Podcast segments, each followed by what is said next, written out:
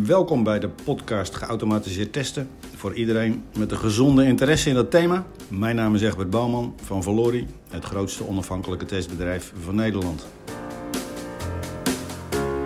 Welkom, leuk dat je luistert naar aflevering 11. We gaan het vandaag hebben over de business case voor geautomatiseerd testen en de aanschaf van testtools. We zijn deze keer met z'n drieën, dat is ook een primeur. We hebben hier uh, Boris de Hing en Maarten Metselaar. Boris, wil jij je even voorstellen? Ja, ik ben uh, Boris de Hing. Ik werk bijna 25 jaar bij Flori. Uh, heb in mijn projecten vaak met business cases te maken en ook regelmatig met testautomatisering. Dankjewel, super. Maarten? Ja, nou ja, Maarten Metselaar. Um, ik werk iets korter bij Flori, ongeveer 7 jaar. wel altijd gewerkt in de testwereld. En mijn functieomschrijving is eigenlijk solution architect. Dus wij, uh, of ik, samen met mijn andere collega's, kijken naar uh, testoplossingen. Ja, en veel testautomation. Veel testautomation, ja, eigenlijk ja. alleen maar. Ja, ja. Oké, okay, nou, dan moeten we een leuk gesprek over kunnen, kunnen optuigen met elkaar. Even de aanleiding. Uh, dit jaar sprak ik, gaf ik op Testnet een, een workshop. Test automation voor niet-technici. En een van de elementen waar de mensen ook mee geoefend hebben, dat was een template waarmee je de business case voor starten met geautomatiseerd testen of de aanschaf van een tool kunt doorrekenen. Daar hebben ze ook mee geoefend. Ik heb toen gezegd, nou, soms is het niet nodig, soms wel. Was grappig. Uh, daarna belandde ik bij een presentatie van, ik ben de naam helaas vergeten, slordig van me, maar uh, iemand en die zei terloops, gelukkig hoeven we tegenwoordig voor geautomatiseerd testen geen business cases meer te schrijven. En toen zei er iemand in de zaal, nou, Egbert Bouwman daar op de achterste rij is het daar vast niet mee eens. Zei ik, nou, ik, ik ben dat er soms wel mee eens. Uh, dat hangt een beetje vanaf. Het standaard consultantsantwoord, it depends. Soms is het niet nodig en, en soms ook wel.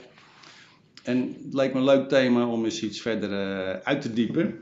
Uh, nou, misschien is het leuk om, om, om Maarten eens te laten vertellen hoe hij in zijn praktijk uh, heel vaak geen behoefte heeft aan business cases, maar het gewoon doet. Hè? Want het hoort er ook gewoon bij in Agile Software Development anno nu. Ja, dus uh, ik vind een business case voor testautomatisering uh, uh, echt niet meer nodig. Uh, en dat heeft er in mijn beleving vooral mee te maken dat als je inzoekt om testautomatisering, je een heel klein stukje pakt van, het, van het geheel, zeg maar. Um, en het gaat eigenlijk om de business case van het product dat je oplevert. Hè. Um, het gaat om waarde en waarde toevoegen. En kwaliteit mag daar geen ondergeschoven kindje meer zijn of een, een, een, een stukje op zich. Weet je, elke teamlid van een, van een agile team heeft daarmee te maken ja. en moet ermee aan de slag. probeer dat maar eens te kwantificeren. Uh, en aan de andere kant, ja, als je niet met kwaliteit bezig bent, dan uh, doe je volgens mij uh, iets niet goed. Daar zijn we het roerend over eens, ja. denk ik. Ja. Maar ik ben het niet eens met Maart. Nee, nou, nee. vertel voor Maar dat heeft dan denk ik ook te maken met de definitie van de business case. Ja. Wat is een business case? wat mij betreft is een business case niet een volledig uitgewerkte Excel-sheet waarin je precies de kosten en precies de opbrengsten uh, vastlegt. Ik zou meer willen kijken naar de business case als ja, het voegt waarde toe. En wat dat betreft zijn we het misschien trouwens wel eens. Ja. Um, maar ik denk wel dat je elke keer toch een impliciete business case moet maken. Gaat testautomatisering je helpen? En als het je niet helpt, om je bedrijfsproces te verbeteren, de kwaliteit van je testtrajecten te verhogen of de time to market te verhogen, ja, waarom zou je het dan doen? Waarom zou je dan het geld uitgeven? Dus de impliciete business case maak je volgens mij altijd. Ja. Ja. En natuurlijk, dat hoeft geen exercitie te zijn waarin twintig stakeholders bij elkaar worden gebracht en die, die uitgebreid bezig zijn om achter de komma cijfers te, uh, te verzamelen en, en te bedenken, hè, want, want vooral de, de opbrengsten zijn vaak bedacht hè, en zijn vaak veel moeilijker te kwantificeren dan de kosten. Dat is waar, dat is uh, altijd natte vingerwerk, ja. Dus ja, ik denk dat, dat je impliciet, dat elke organisatie, elke, wou eerst zeggen commerciële organisatie, maar ik denk zelfs elke organisatie maakt impliciet zeker een business case en gaat pas aan de gang, ook met testautomatisering, als ze denken dat het meer oplevert dan dat het kost. Hm. Ik denk niet dat er heel veel bedrijven zijn, ja, dan ga ik misschien wat mensen tegen hun hoofd aan stoten. Ik denk dat er wat, uh, nou, zullen we het noemen, klassieke bedrijven zijn die er nog over nadenken. Uh, over uh, wat gaat testautomatisering me opleveren. Um, maar ja, elk bedrijf dat tegenwoordig een beetje een goed bedrijf is, en ik vind eigenlijk dat elk, IT, elk bedrijf tegenwoordig een IT-bedrijf is, ja. um, die denkt niet meer na over testautomatisering aan zich. Die denkt na over agile, die denkt na over hoe ga ik zorgen voor verborging van mijn kwaliteit. Ja. En als je dat handmatig gaat doen, heel eerlijk, dan loop je achter de feiten aan. Ja. Ik vind namelijk, weet je, oké, zichzelf respecterende developer die maakt unit testen. En dat Mhm. zal geautomatiseerd testen. Mhm. Mhm, mhm, Ehm. Met tools die niks kosten qua licenties vaak. Hè. Ja, dus, maar ook de business case voor, voor testautomatisering gaat niet alleen over tools. Nee, dat is waar. Nee, dat is een heel belangrijke opmerking, denk ik, wat je nu zegt. Ja. We- we- we- vaak gaat het om de aanschaf van een tool waar dan een onderbouwing voor moet komen. Maar het is natuurlijk maar een stukje van de investering die, Ja, die je doet. Hè? tuurlijk. Ja. Ja, de Ook. reden dat ik hem. Dat, Ja. ja. sorry dat ik onderbreek, Boris, maar ik heb bij de Nederlandse bank. ehm, moest een tool aangeschaft worden. En er moest echt een business case voor komen. Er moest gewoon een financiële doorrekening zijn. Het moest ook onder de 50k blijven, onder de aanbestedingsgrens. Ja, ja, ja. Maar als je daarboven komt, moet het sowieso. Hè. Maar voor de interne besluitvorming moest ik er gewoon een business case onderschuiven. Mhm. Ik ben het wel met Maarten eens. Ja, het was evident dat het moest. Hè. Wat is de waarde ervan? Maar soms moet het gewoon omdat de organisatie het vraagt. Ja, Mhm. en dan vind ik de Nederlandse bank zo'n typisch klassieke eh, Ja. organisatie, om Ja. het maar zo te Ja. zeggen. Ja, Maar er zijn er heel veel van? Alleen, eh, je zou ze de kost moeten geven. De klassieke organisaties of de, of de mensen die in klassieke organisaties werken. Dat zijn er nog steeds heel veel. Ja. Hè? Ja, Alle overheidsorganisaties, de Nederlandse bank, veel grote, grote commerciële banken, eh, verzekeringsmaatschappijen. Tuurlijk wordt er ook heel veel kortcyclisch via Agile gewerkt, maar ook nog heel veel op de klassieke manier. Ja. Ja. Als, als ik nou kijk bij, eh, eh, bij Buitenlandse Zaken, waar ik mijn laatste opdracht heb, eh, heb uitgevoerd. Ja, testtools kennen ze daar niet. Echt Ja. niet. Ja. Nou heeft dat er ook wel mee te maken dat dat een regieorganisatie is. Dus daar wordt eigenlijk zelf geen software ontwikkeld. Ze voeren alleen regie op softwareontwikkelingstrajecten. Ja. Maar ze eisen ook nooit van een leverancier dat die testautomatisering gebruikt. Dus dat is ook weer zo. Maar uiteindelijk is het ook maar een middel natuurlijk. Ja. Het is nooit een doel Ja. op zichzelf. Ja. En daarmee ook nooit een must. Het is, je kan het ook oplossen met een bedrijf als Specialistern bijvoorbeeld, hè, die hele goedkope regressietestservices biedt met mensen met eh, extra mogelijkheden in Ja, het maar spectrum. Ja, maar dan heb je het over regressietesten. En dat is een heel klein stukje in mijn beleving. En Mhm. Een stukje... Ja. eh, Ja. Ja. Ja. ehm, ja, er wordt altijd wel gezegd, weet je, laten we de regressietesten automatiseren, want dat is laaghangend fruit en makkelijk. Ja. Klopt.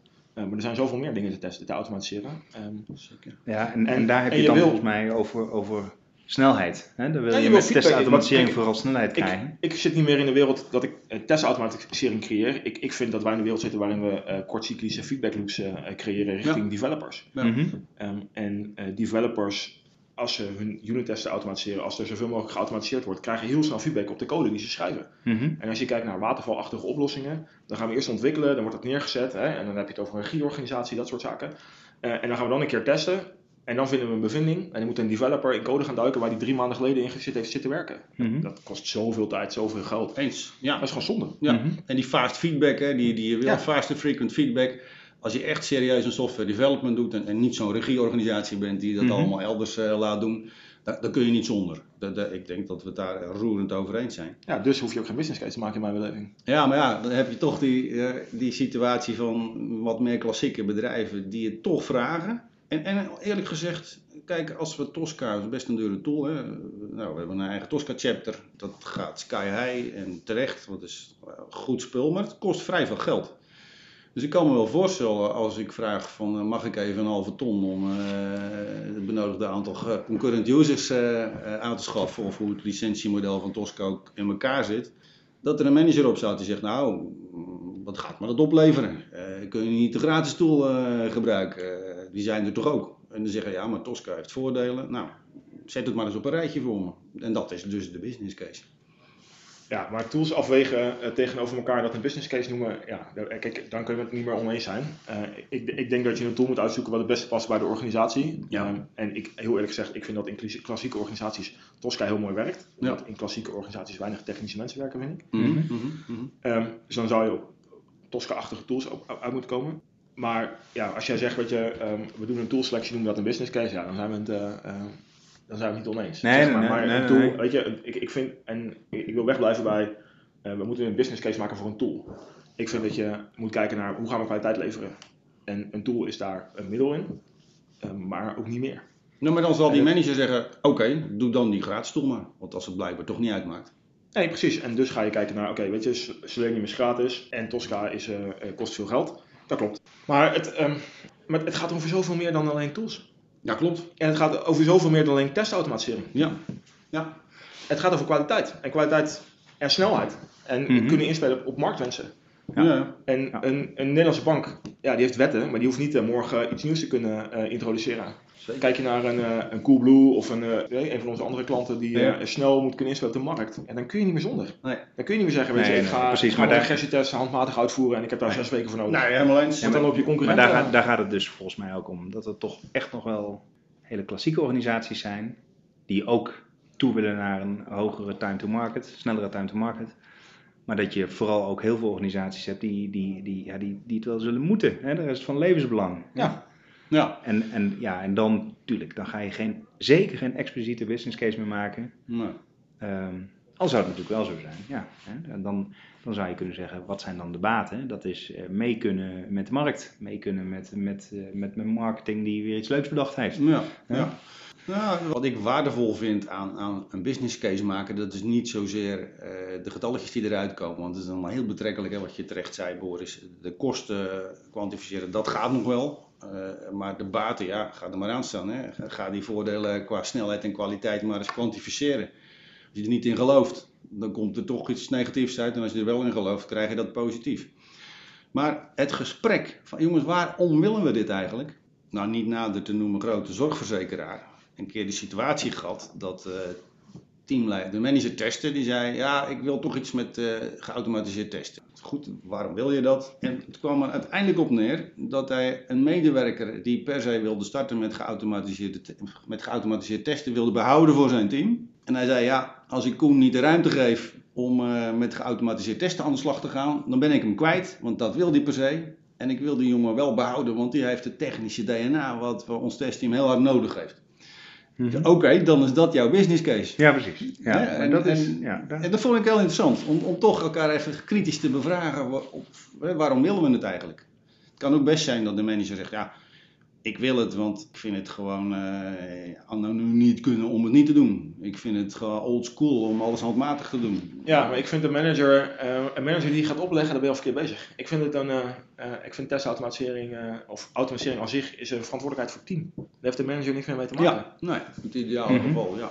Manager moet ondersteunen, je moet het faciliteren. Eh, Ja. En als je al gaat nadenken over managers die dingen willen met testautomatisering, dan loop je, eh, en dan komen we weer op die klassieke organisatie. Ja, zeker, ja. Nee, dat Mhm. hoor. Was ook een klassieke organisatie, dat is waar. Nou ja, Ja. Expo in die tijd waren er heel veel klassieke organisaties, moet ik zeggen. Ja. Eh, ehm, Ja. Maar ja, kijk, natuurlijk, hè, als je een klassieke organisatie zit, dan zul je veel managers hebben die een business case willen. Ja, dat zijn niet mijn, mijn, mijn type opdrachten waar ik nou heel erg eh, veel lol in heb.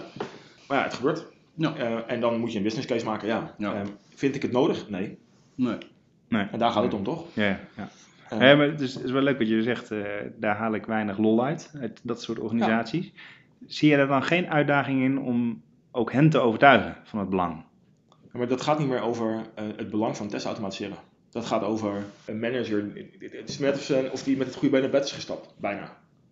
Dat is wat Egbert ook zegt. Hè? Als, een, eh, als een, een, een manager voor is, dan eh, kun je een business case zo schrijven dat hij positief is. Als een manager eh, tegen is, dan eh, schrijft hij negatief. Ja, ja, ja. Dus dat is, ja. het is maar net hoe je er naar kijkt. Ja. En ik, ik vind het als een manager om een business case gaat vragen, die werken niet agile. Mhm. Ook al zeggen ze dat ze agile werken. Dat, dat vind ik dan ook wel mooi om, om bij de discussie te betrekken. Stel nou, je hebt een organisatie die niet agile werkt. Want Maarten, geloof me, ze bestaan echt nog. Ja, dat weet ik. Hè? Ze bestaan echt nog. Is er dan altijd een business case nodig? Een uitgewerkt Excel sheet met kosten, baten, alles denk- erop en eraan. Ik denk dat als je kijkt naar hetgeen wat het oplevert, niet. Mhm. Dus ik denk dat je altijd moet gaan voor testautomatisering of automatisering aan zich. Mhm. Ehm, maar ik denk dat het nodig is omdat er bepaalde personen en processen zijn die dat, ehm, eh, ja, die dat vragen. Ja. Ja. Ja. Ja, en, en daar wil ik toch aan toevoegen, dan val ik in herhaling hoor. Maar dat het gesprek eh, aan de hand van een of andere template, waarin je de kosten en de baten even heel expliciet maakt, dat dat heel verhelderend kan zijn. Ja, dat- Van, wat, wat verwachten we nou van elkaar? Wanneer, wat is er af als het af is? Wanneer is het geslaagd? Hè? Wanneer zijn we over een jaar blij dat we dit opgepakt hebben? Wat, wat staat er dan? En Ja. dat kun je heel goed met een business case-achtig templateje inzichtelijk maken. Ja, ja, dan is eigenlijk eh, net zoals het maken van een plan. Vaak is het proces om daartoe te Ja, komen waardevoller dan uiteindelijk het plan zelf. Ja, ja. Ja. Want Ja. je hebt leugens, grove leugens en statistieken. En, en inderdaad, een business case met Ja. eh, of cijfers Ja, ja, achter ja, de komma. Het zit in de laatste categorie. Dat Ja. ben ik roerend met je eens. En Ja. vaak wordt het ook gezegd: oh ja, we willen het. Oh, er moet nog even een business case ondergeschoven Ja, worden, weet ja, je wel. ja, hè? ja, Want ja. ja, dat moet nou eenmaal. Dat, Ja. Natuurlijk, ja. Ja. Maar het, het, het gesprek erover, dat is waardevol. Mhm. Dat denk Ja. ik echt. Eens. Zijn we het eens? Nou, dat is wel Hmm. mooi eigenlijk. Ja, is dat mooi? Toch? Was dat de bedoeling? Nou, ik heb in een van de eerste afleveringen beloofd dat eh, de groepsdiscussies en de groepsruzies nog wel een keer komen. Maar dit wordt alweer geen ruzie. Nee, maar, maar ik denk ook dat we- Zeker niet bedoeling. Nou ja, en ik Nee, denk dat we voor nee. verloren werken. En we allemaal wel een beetje hetzelfde beeld hebben bij... Ja, eh, ja, eh, ja. ja, ja, ja. Oké. Ik moet nog één dingetje rechtzetten, Maarten. Dan kun jij eh, bij helpen. Ik heb in een van de eerdere podcasts gezegd, oh, in het kader van Behavior Driven Development, ja. dat dat geen testaanpak is, maar een, een development aanpak. En dat mensen soms denken als ze dingen in Cucumber hebben staan, dat ze dan de testen geautomatiseerd hebben. Wat Ja. niet waar is, maar en dat klopt denk ik allemaal. Wat ik ook gezegd heb, dan moet je er een testrunner onder hangen. En die doet de geautomatiseerde testen. En toen heb ik gezegd, dan moet je dus bijvoorbeeld Selenium voor hebben. Dat kan. Volgens mij is dat fout, want Selenium, ik ben inmiddels erachter dat Selenium zelf ook geen testrunner is. Nou ja, kijk, het hangt een beetje af welke, welke versie van Selenium je pakt. Ehm, ehm, maar je zult altijd eh, daar iets onder moeten hangen. Hè? Dus Cucumber is eh, eh, eigenlijk Kirking code. een natuurlijke taal waarin je je testen definieert. Ja. En eigenlijk je behavior definieert. Hè? En je zult daar clue in schrijven. Dat is wel denk ik echt noodzakelijk. Ja, maar dan is Selenium dus niet de testrunner. Dat zal vaak JUnit zijn of iets wat je echt zelf hebt geprogrammeerd. Gaan we hier nou gratis eh, consultatie weggeven tijdens de podcast, eh Maarten? Nee, want dit is geen consultancy. dit is eh, gewoon common knowledge. Ja. Maar wel grappig dat jij toch een soort aarzelend reageert. Want eh, mensen hebben me echt daarop aangesproken. Nou, dat, dat is het fout, want Selenium is geen testrunner. Nee, het is ook geen testrunner. Het is, Nee. een, het is een tool waarin je testen kunt definiëren of je je framework kunt bouwen. En ja, JUnit kun je daar aan koppelen. Maar je kunt er, dus, ja, je kunt er van alles aan koppelen Ja, eigenlijk. klopt, klopt. Ja, ja. Oké, nou, die wilde ik nog even rechtzetten. Dan hebben we nog een laatste. Ik heb al een paar keer beloofd dat we gaan oh, omgekeerd API testen. Maar ja, het is eh, donderdagmorgen, as we speak. Het is geen moment om eh omgekeerd de API-test erin te gaan gooien. Eh, dus luisteraars, dat houden jullie te goed. Ehm het gaat echt een keer gebeuren. Boris, nog final famous words? Nee, nee. Ik, eh, words. ik had niet gedacht dat we het zo snel eens zouden worden. nou, mooi. Maarten? Nee, nee ja, volgens mij eh, maar zijn we het eens over het feit dat eh, het gesprek over testautomatisering altijd goed is. Nou, en als we daar dan een rapportje voor opmaken, dat we dat een business case doen. Nou, Ja. dat vind ik een hele mooie conclusie. Ja. Boris Maarten, dankjewel. Luisteraars, bedankt. Blijf luisteren. Tot de volgende keer.